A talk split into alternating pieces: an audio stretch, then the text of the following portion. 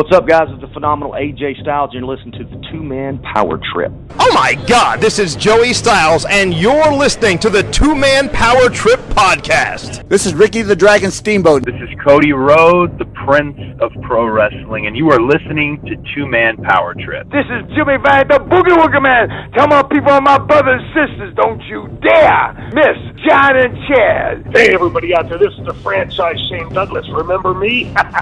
Well, guys, it's great to be on the show again. I appreciate you asking me back. So you said you were going to pinch yourself. I didn't know it was that kind of show now. I mean, if you guys are in the privacy of your own home, if you want to do these things. Good. How you doing, Chad? Hey, Johnny. Cool, man. What's going on? We're ready to go or what? Hey, man. What's up, guys? This is Homicide. Oh, that's my homie. Homicide with a big homie club. Yeah, that would be it. Hey, this is David Penzer, and this is the Two-Man Power Trip of Wrestling. Well, thank you. Hear me, fear me. I don't do many wrestling shows anymore, probably because I'm a bit ignorant. You guys probably know 10 times more than I do. Look, Mean Gene, I can't beat me. I'm the greatest of all time, and I would say that. And every kid, they knew they could kick shit out of me. Great talking to you guys. It's been your pleasure. They've worked in and around the wrestling business. They've studied thousands of hours of wrestling, and now they bring to you the greatest legends, Hall of Famers, creative minds, and both current and future stars of pro wrestling. They are Primetime Pod and Chad, the Two-Man Power Trip of Wrestling.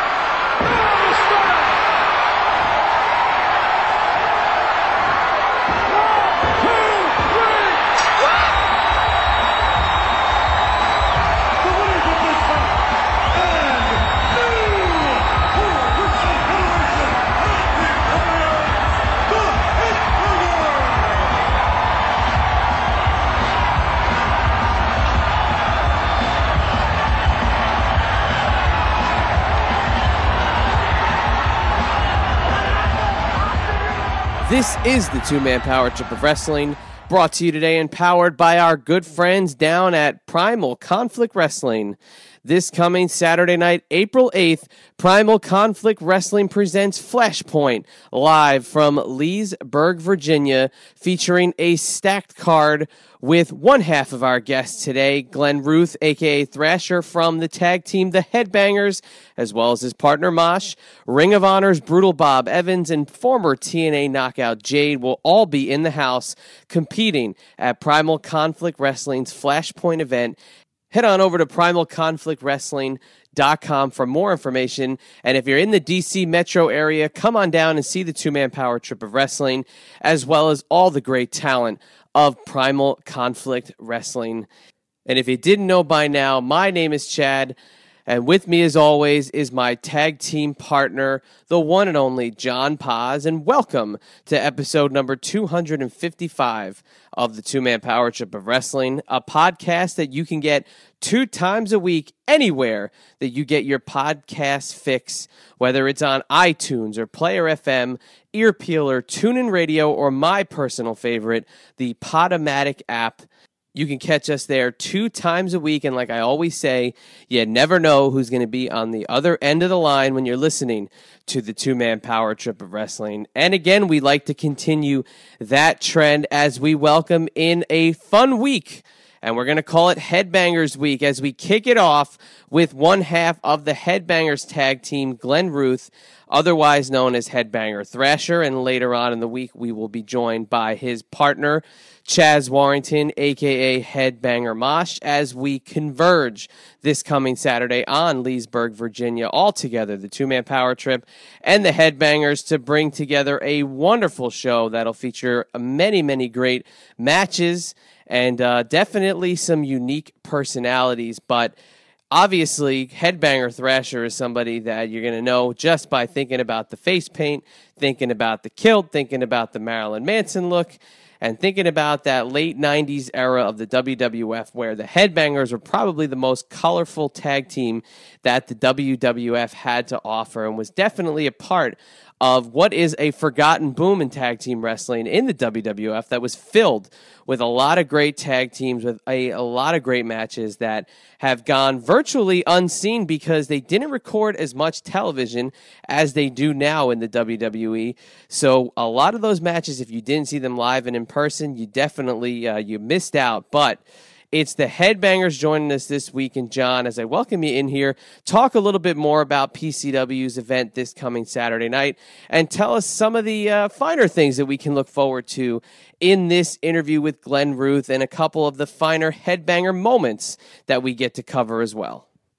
Yes, Chad, back at it here again with the two-man power trip of wrestling. And like you mentioned, 4-8 coming up on Saturday, that is April 8th, in Leesburg, Virginia. PCW presents Flashpoint, and it's going to be a big one as the Headbangers do a little tag team action against the Punk Rock All-Stars, and that should be a great one.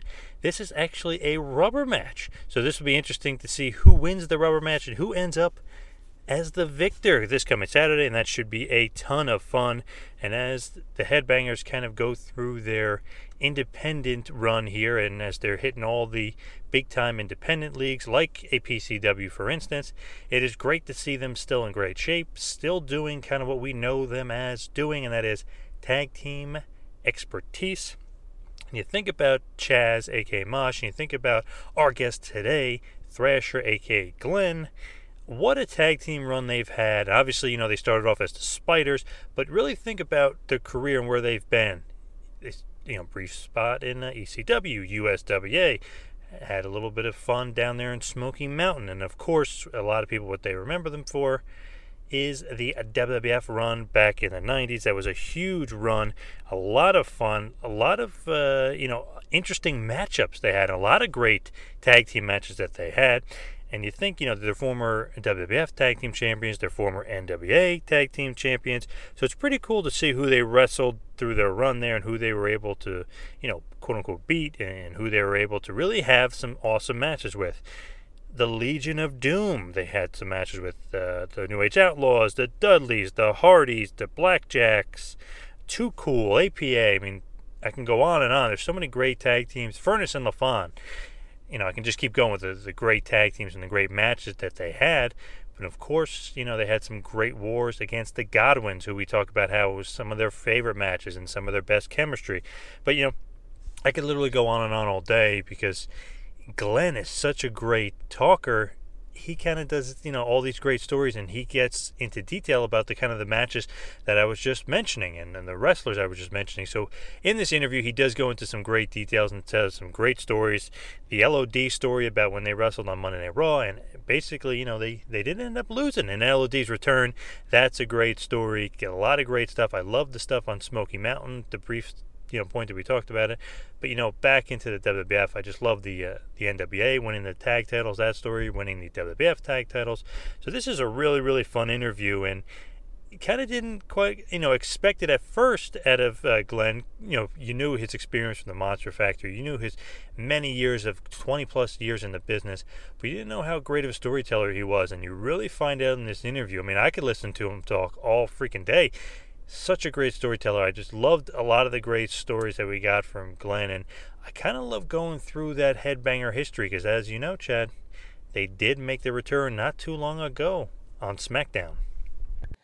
I definitely like that phrase, the Headbanger history, because they sure as hell made some Headbanger history by making their WWE return some 17 years in the making, and a triumphant and surprising return to WWE during the brand extension's tag team revival on SmackDown, where they created the SmackDown tag titles, and they needed some established teams to come in, and the Headbangers got the call. And if you recall, when that did happen last year, it was on the weekend, and social media just absolutely blew up with the return of the Headbangers being imminent. And that Tuesday when they came back, the WWE did them a huge solid by playing a really great video package, hyping them up, showing some of their best highlights. And then when it came down to action, I think they both admit that the match was a little bit shorter than it should have been, but the high-octane nature of their offense was definitely there. They looked great. The stage dive looked as good as it has ever looked, and it's definitely a ringing endorsement for coming to see them in Leesburg this coming Saturday. But John, talk a little bit more about that return to the WWE, to SmackDown, and really the imprint that they made that, you know, I think all of us could really hope that maybe that is not the last time that we see the Headbangers on WWE TV. Yeah, I alluded to it, and obviously you were just talking about it. Awesome return on TV to SmackDown, and it's great to see a team that's been all over the place. Like I said, USWA, ECW, Smoky Mountain, obviously a long, long run on WWF. It's great to see them coming back and kind of giving back and really teaching these young kids and these younger guys how to work.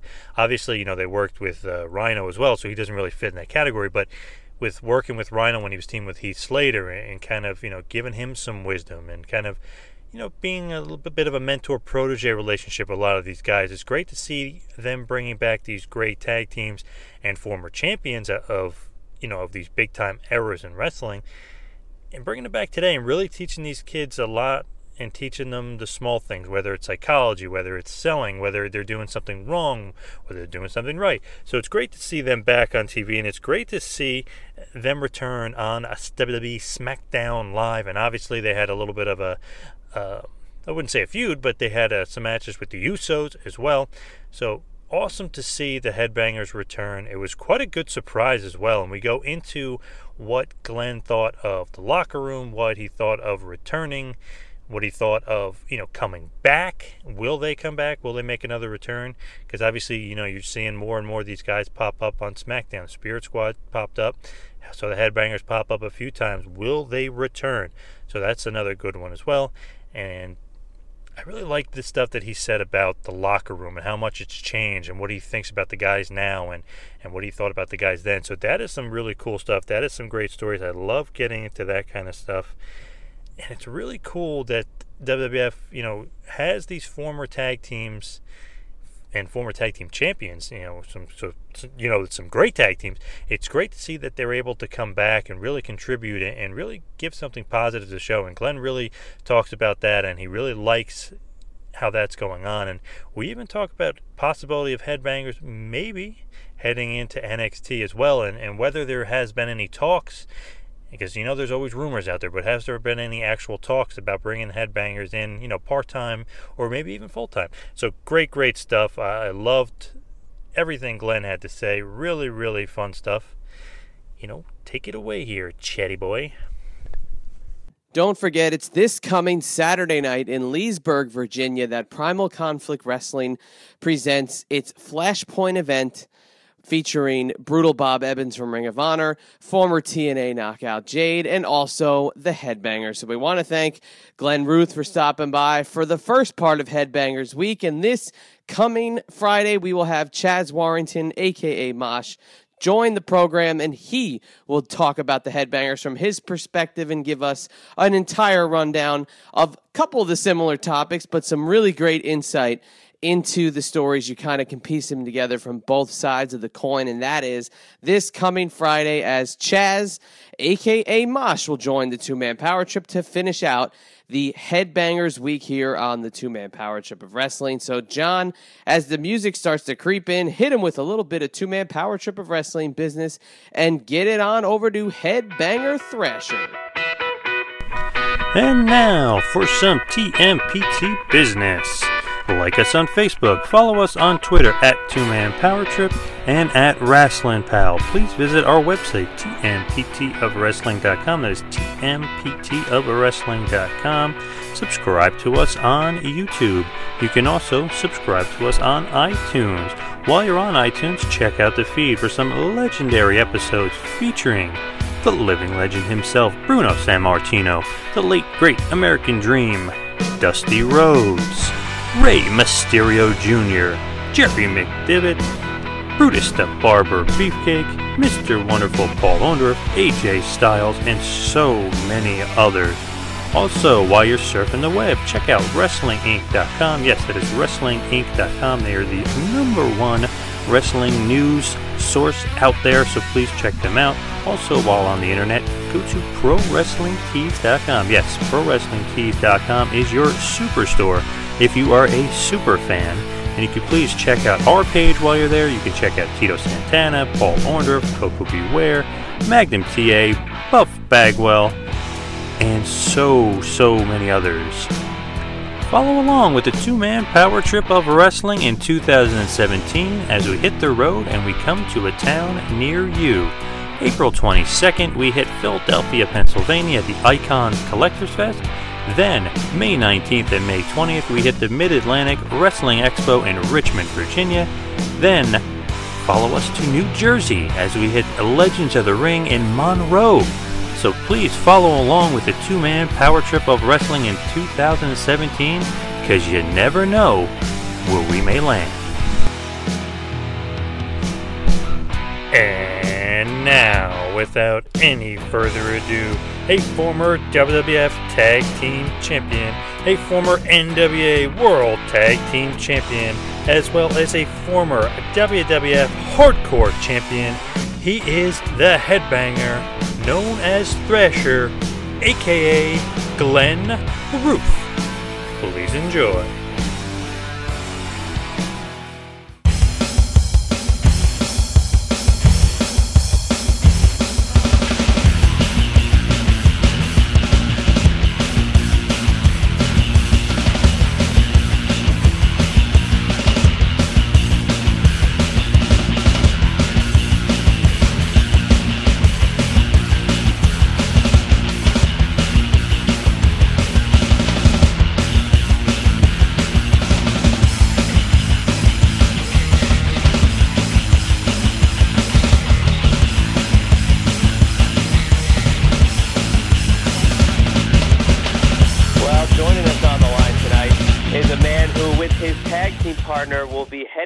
To Leesburg, Virginia, to battle in the land of Primal Conflict Wrestling.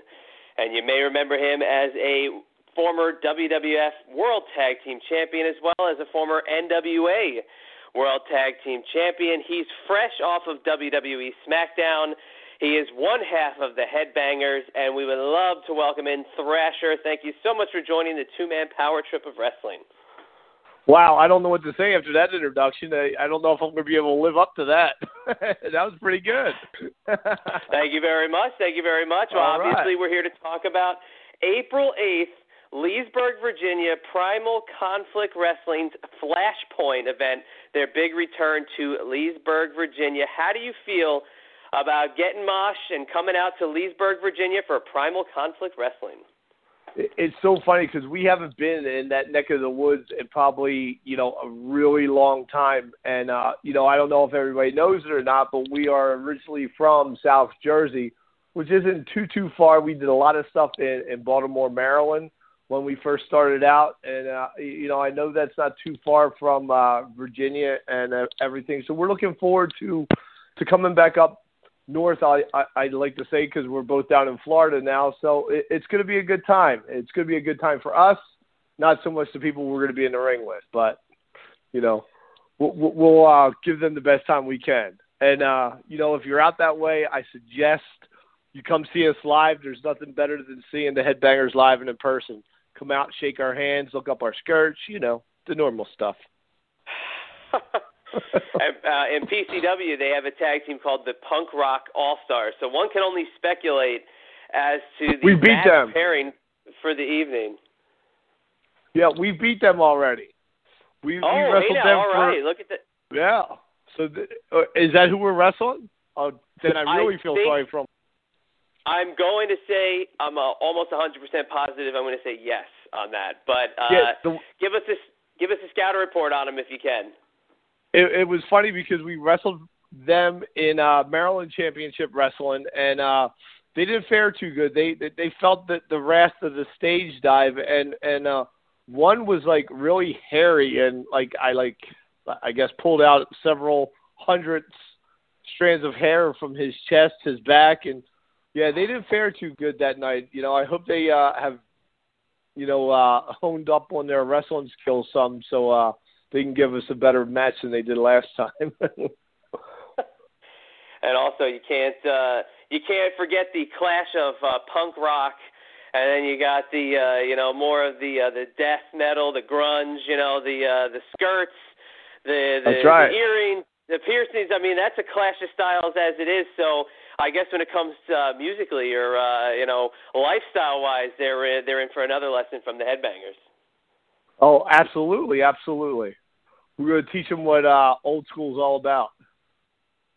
That's right. Now, you want to talk about old school, we're going to talk about how it blended with the new school. And obviously, when talking to you guys, the big elephant in the room is obviously what just happened this past year with your return to WWE on the SmackDown Live brand as part of their their tag team reestablishment, as they really went out on the limb to get the tag team division over. But you and Mosh came back for a couple shots at WWE. What was it like getting that call and heading back to WWE, especially on SmackDown Live, and such a great relaunch that they did with their tag division? It was unbelievable. I'm sitting in the gym, and Chaz calls me up. He goes, "You'll never guess who I just got off the phone with." I'm like, "Who?" "I just got an email." He goes, "I just got an email." He goes, "Did you get the email?" I'm like, "No, I didn't get an email." He goes, "Talent Relations from WWE has contacted me, and Road Dogg is Facebooking me, or he's tweeting me. He asked me if we were available for SmackDown." I'm like, "Get the hell out of here. There's no way." I said, "After all this time, they don't even mention our name. I don't know why. It's like we're that, redheaded stepchild that nobody wanted or something." And then it was just out of the blue. Chaz got it originated from a tweet from Road Dogg, a tweet saying, "Hey, you guys would be available. Would you guys want to come in for a shot for SmackDown, blah, blah, blah," and everything else like that. And here something happened with it was supposed to be the week before we actually showed up. It was supposed to be on the 23rd instead of the 30th of August.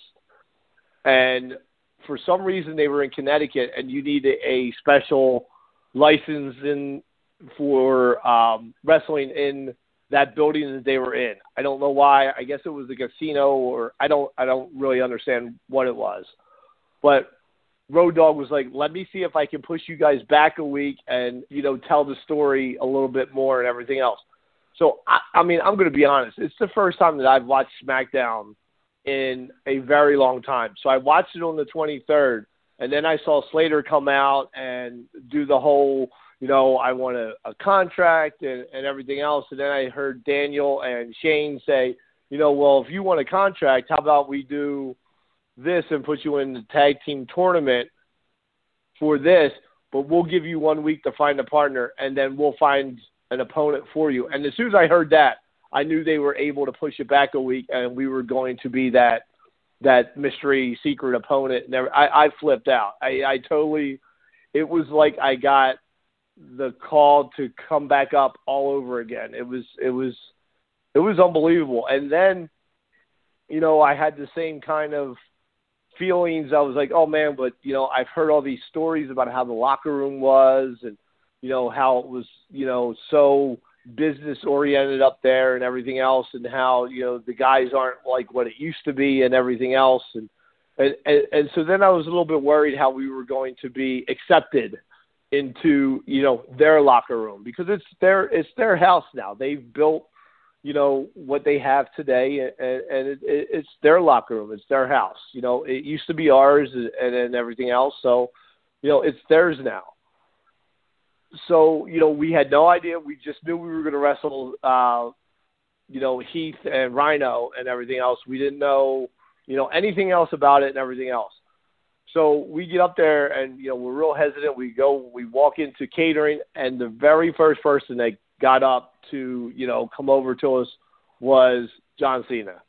John Cena got up, stopped eating what he was doing, and came over, welcomed us back, thanked us for coming in, and he was, it was super reassuring. And the welcome that we got up there from the guys that they have up there now, it was really good. It really took us back. It made us, they accepted us into their house, their locker room, you know, their company. And it was really, really nice. And it really set our minds at ease about hearing all the bullshit rumors and everything else about how it was. Yes, it's very business oriented. You have to wear, you know, a business shirt and, you know, nice pants and nice shoes and everything else when you're walking into the building and everything else, because that's the atmosphere that they want to create. So you got to respect it for them treating it like a business, because it is a business. But like the camaraderie with the guys in the locker room, it was great. It was awesome. I didn't see any difference between the Attitude Era, you know, locker room, besides, you know, all the pranks that we used to pull and the video games playing and the cards and stuff. They don't really do much of that anymore. But, you know, the joking around with each other and stuff like that, and the brotherhood and the family that was up there, it's still up there today. So it was great. It was awesome. And then each time after that we kept going back, it kept getting better and better and better. So who knows what's going to happen in 2017? You know, we feel that we have, you know, another good, you know, 6 months to a year run left in us, that we could go up there and really, you know, help the younger tag teams that they have on the SmackDown brand. You know, help them, you know, get more knowledge, more, you know, just to help out, just pretty much do what, you know, what the Dudleys did. You know, everybody says what they want about the Dudleys' return and how it was, oh, all they did was go up there and job and everything else. It's not that way. It's called passing the torch. It happens to every person in this business. You have to pass the torch on to the next one, or it's never going to, you know, grow. So, you know, we think that we have one more, you know, year in us, and I really hope that we get an opportunity to, because I still think that we have, you know, a lot to offer. Oh, yeah, absolutely. And what I think was really cool about it was you guys, when the news, you know, really hit, I mean, the word spread like wildfire. And it was everywhere. I mean, every, you know, dirt sheet site was reporting it. It was all over Twitter. It was all over Facebook. And the response from the fans had to be somewhat overwhelming. But then when you get to that night and they started, you know, they played one or two hype videos for you guys on the show, you know, got everyone ready for the, you know, the re-debut. But the match itself, the you know, the high octane, you know, the what you guys did in the ring, I think, it's not that it took fans by surprise, because if you know how you guys are and you know your background, you know that for you guys it's just like riding a bike. You know, you could do it with anybody in the ring. But the response from the fans afterwards with how the match came off, you know, were you guys really satisfied with how everybody really responded to that first appearance? We would have liked to have more time, but, you know, that's the I guess, the downfall of live TV. You know, especially when you're towards the end of the show and you're like right before the main event and stuff like that, you know, times get cut and everything else. And people need to realize, you know, you have to go out and do what you have to do. Would we have loved to have more time? Absolutely. I mean, we would have loved to have, you know, exactly what we were scheduled to have, you know, like 5 to 7 minutes, you know, 5 to 7 minutes on live TV is a good amount of time to tell a story. You know, I liked the way it came off, how the fans were like, oh my God, they haven't aged a bit and everything else. I credit that to water down in Florida and the sun. I love it. You know, I don't think that we have aged all that much. I think we aged pretty well. you know, if we could have had more time, you know, we could have done more stuff. You know, we were brought in to do what they wanted us to do, and that's what they wanted us to do. It was unfortunate that time got cut short, but, you know, it is what it is. I mean, everybody's going to have their interpretation of what it was. That's, you know, that's the nature of the beast. You know, some of the people were like, oh, I can't believe that the Headbangers, you know, they came back. You know, that gimmick is 20 years old and everything. I'm like, wait a second. Isn't Hulk Hogan a gimmick? Isn't, you know, Diamond Dallas Page a gimmick? I mean, nobody – a headbanger is a headbanger. Whether, you know, it's 2017, there's still headbangers out there that listen to heavy metal music. I mean, we still do it, you know, from time to time and everything else. It's who you are. I mean, it's, you know, the skirts are who we were. I mean, you know, everybody said, oh, they could have updated their gimmick and made it, you know, brought it into the 2000s and everything. That's not us. It's, you know, that's mostly what we heard was stuff like that, you know, and, oh, they should have had more time and just, you know. Oh, and the biggest thing was the ring music. Oh, they didn't have their old ring music, blah, blah, blah, and everything else.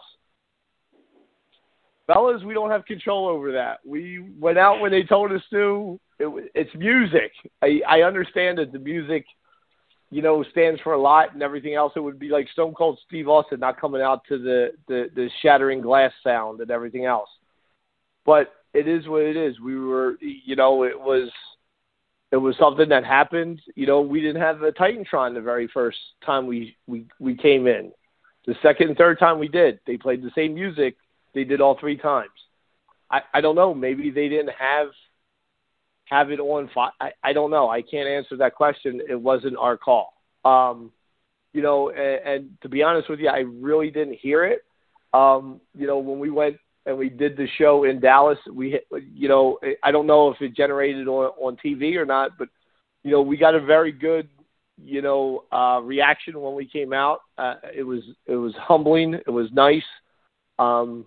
You know, a lot of people also said that the fans today don't know who we are. You know, but it can always be reintroduced to the fan base and everything else. I think, you know, more than half of the people there knew who we were and where we came from and everything else. So, I mean, everybody's going to have their opinion. You know, it doesn't bother me at all of, you know, what some of the comments were. Some of them weren't as nice as others. Some of them were great. I would say the majority of them were pro headbangers instead of, you know, anti headbangers. With the headbangers, obviously, you know, if you're a true wrestling fan, you're going to remember the headbangers and you're going to have, you know, some positive things to say. But when you and Mosh came up with that gimmick, you know, the chemistry you guys is great, but I mean the look, the nose rings, the kilts, the face paint, the outfits, all that other stuff. How'd you guys kind of come up with that gimmick? Here's the weird thing is we actually didn't come up with it. We did our stint for USWA, Jerry Lawler's in Memphis, and we wrestled for Jerry Lawler as we were called the Spiders, and we were under a mask and everything else. And I've known Lawler for years from when I first started and everything else at the Monster Factory is where we both trained out of. And I actually trained Chaz because I was the head trainer up there. So Larry Sharp was the owner at the time of the Monster Factory, and he used to bring in, you know, different top names to come in and do shows once a month. Lawler would come in, you know, Jim Cornette would come in, Abdullah the Butcher would come in. All these guys would come in, you know, over the years that I was up there. So, you know, Jerry Lawler always told me if I ever wanted to come to USWA, you know, just let him know. He's always had a spot for me and stuff like that. I never wanted to go into a territory by myself. It was just one of the things that I wasn't comfortable with. So I never pursued that way. When Chaz came down, we got together, we hit it off. You know, he was in the business a very short time before we went up and we, you know, his first match was Adam Bomb that he ever had. And you know, we went up there. I was always told in wrestling, it's a lot easier to make it look believable getting your ass kicked than kicking somebody's ass. And for some reason, when Larry Sharp told me that, it stuck with me for years. And I still believe that to this day. The art of selling is something that, you know, is sometimes is a lost art. So, you know, to make a long story short, we did our time at USWA. We did our time out in Arkansas for Burt Prentice. And then we finally contacted Jim Cornette. Cornette is the most honest person. If you don't want to know the answer, don't ask Jim Cornette the question. That's all I have to say about Jim Cornette. Because he will tell you the honest and the most blunt way possible, as he will tell you.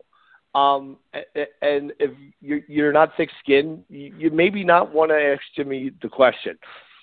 So, I mean, like I said, I knew Jimmy for years, and we're like, hey, Jimmy, we want to, you know, do you have anything for us? You know, we're finished up here. We did our stuff here. And Cornette was like, you know, I love your guys' work. I hate the masks. Jim Cornette hated the hoods. So he goes, let me think for a couple, you know, for a little while and see if I can come up with something and everything else. And this is when the gangsters, the original gangsters, New Jack and Mustafa, were down and running Smoky Mountain and tag teaming and stuff like that. So they were just finishing up, and Cornette called us up. He goes, I got the perfect idea for you. He goes, I went to a concert the other night. Now, you got to picture Jim Cornette at this concert. We're like, all right, where did you go? He goes, I went to a Glenn Danzig concert, and I saw all these guys out there with tattoos and piercings, and they were slam dancing in each other and spitting on each other and everything else. He goes, and I came up with an idea and a gimmick for you guys. You guys are going to be the Headbangers, Mosh and Slasher. And we were like, Jimmy, Slasher, really? There's a guy named that's in a heavy metal band called Slash. You know, I don't really think we should. He goes, all right, Thrasher then. He goes, you guys can come out, spit on each other, slam dance. He goes, it's going to be awesome. He goes, we can really push this to the limit. So we were like, okay, great. We were up for anything. It was a job. So we go out, we get shorts, you know, khaki shorts, but they were black. And we go get the grunge shirts. And he goes, that's great and everything else. And we work down, you know, in the South. And Cornette's like, no, I want you guys to really push the issue, the envelope. I want you guys to be so far out there. You're walking to the ring. You're spitting on people. You're dragging dead animals to the ring and everything else.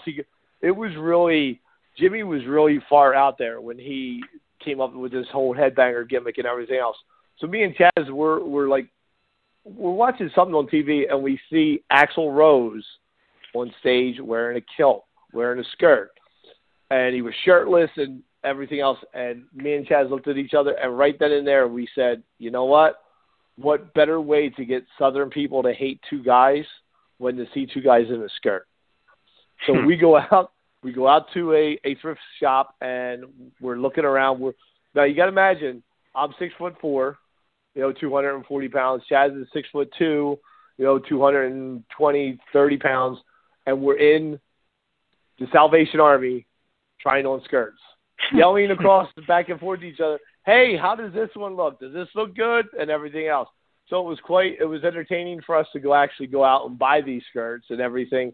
And it just caught on really big. It was at the time where, you know, you had the people wearing all the black, and Marilyn Manson was starting to hit. And, you know, all the parents were like, you know, anti-Marilyn Manson. And that made all the kids want to go even more.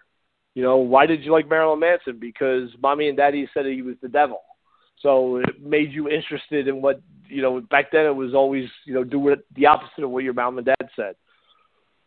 So it was at a very good time where it was right. And, you know, we worked on it for Cornette until Smoky Mountain closed. And I'll tell you what, once Smoky Mountain was in the process of closing, Cornette was still with WWF at the time, WWE, and he goes, guys, what I'm going to try to do is I'm going to try to get everybody up there, and it's when Vince was trying to transition from the jobber matches to the more competitive, I have a star here and a guy that possibly could win. Before it was you had the star, and you had this one little guy in the ring that you knew was going to get his ass kicked. So we go up there, we try out, you know, for a potential part-time position, just doing TVs. So we go up there, we do our match and everything else, and Shane McMahon loved us. You know, we didn't change anything. We got hired pretty much right there at TV with the part-time contracts. The part-time contracts were sweet. All we did was TV Monday, Tuesday, and that was it. They paid for everything. Everything was paid for. So then the Headbanger gimmick started, you know, kicking off, and we heard that they were, you know, eventually was going to start with some action figures and T-shirts. Well, that wasn't written into our part-time deal. So we actually went to him and said, hey, can you write the gimmick sales into our part-time contracts? And they were like, yeah, it's not going to work that way. So that's when we were actually hired full-time. We didn't have a guarantee or anything else like that. After our first year with the company, we were actually – we redid our contract, and we were had another 2-year deal for a guaranteed amount of money. So we actually started with Vince as the Headbangers, and the gimmick was given to us from Jim Cornette. Awesome stuff. Such a good story. And, you know, it's awesome to hear kind of the evolution of the Headbangers. And it was weird, too, because when we first started, you know, Vince really, he loved the gimmick and he loved the idea. And he was actually going to, when we did the whole Sisters of Love and everything else, he was actually going to twist the two together to make it like these Headbangers are so crazy, they don't care what they're going to wear to the ring. They'll come to the ring as nuns just because they want to fight. But we got a little bit too much heat over the whole nun thing, so that ended, you know, rather quickly. He got a lot of negative feedback from the churches and whatnot. So, but it was still, you know, hey, the Sisters of Love are undefeated. I mean, they go down in history as being the only tag team in the world to ever be undefeated, and to be on TV and be undefeated. So they retired undefeated. That is great, and as I start to wind it down a bit here, because we're running a little bit short on time, and this has been a great interview. But the Headbangers, to me, it always, especially when you remember watching you guys back in the day, remember thinking about some of your matches and stuff. So many underrated tag teams that you guys were able to get in there with, and then some big name tag teams as well. I mean, Legion of Doom, Owen and British Bulldog, the Body Donnas, the Blackjacks, Rock and Roll Express, the Hardys. I mean, so many good teams. Do you have a favorite match, or maybe a couple of favorite matches that stick out? I know there are so many good ones. It is so funny because I get asked that question, you know, at least once a day on Twitter and everything else. And we had great chemistry with the Godwins. You know, the Godwins, when we went up there, we wrestled them a lot and everything else. It's, you know, when we won the tag straps and everything else, we wrestled them, you know, for so long. I think at one point we wrestled them 6 months straight on the road and everything else. And it was to the point where we didn't even have to talk about our matches. We just would go in there and we would know exactly what the other one was doing and everything else. I think some of the best matches that we had were with, you know, the New Age Outlaws, were with, you know, teams that we could actually, you know, get in there and fly around with and everything else. And, you know, I would have loved to do more stuff with Matt and Jeff. You know, I remember when Matt and Jeff first came in and you know, they came in the same way we did as job guys and everything else. I can remember it was right after we lost the tag belts and we wrestled them. I believe it was in Nashville. And, you know, we were told to go out there with an attitude and just beat the living crap out of them. And I felt so bad because we knew Matt and Jeff. And, you know, we totally, you know, just killed them in this one match. And, you know, I wish we could have done more stuff with them. And, you know, just the people that we had a chance to wrestle with, you know, speaking of, you know, LOD, they're legends. That's who, when I think of, you know, tag team wrestling, I think of legends like, you know, the Rock and Roll Express, you know, the Legion of Doom, You know, I see guys like that, and we actually were, you know, lucky enough to share the ring with them, and you know, to be picked to go over on them and beat them. You know, they're two teams that are in the Hall of Fame. You know, LOD and Rock and Roll Express that are going in. You know, this year. You know, it's hard to say. You know, Davey and Owen were just so easy to work with. It was so weird because at that time there was so many tag teams up there that were really good, and they all had a special, something very special that was good about them. And it was, you know, Owen and Davey Boy. I mean, even Brett. They, you know, Brett was one of the guys that we would turn to a lot when, you know, we had questions and stuff like that.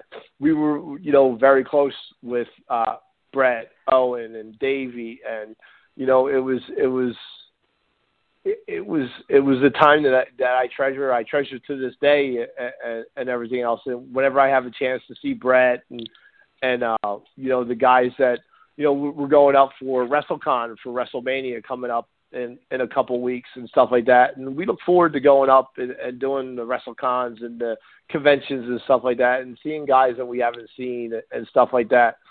Especially, you know, at this time in your life where you know, tomorrow's not guaranteed.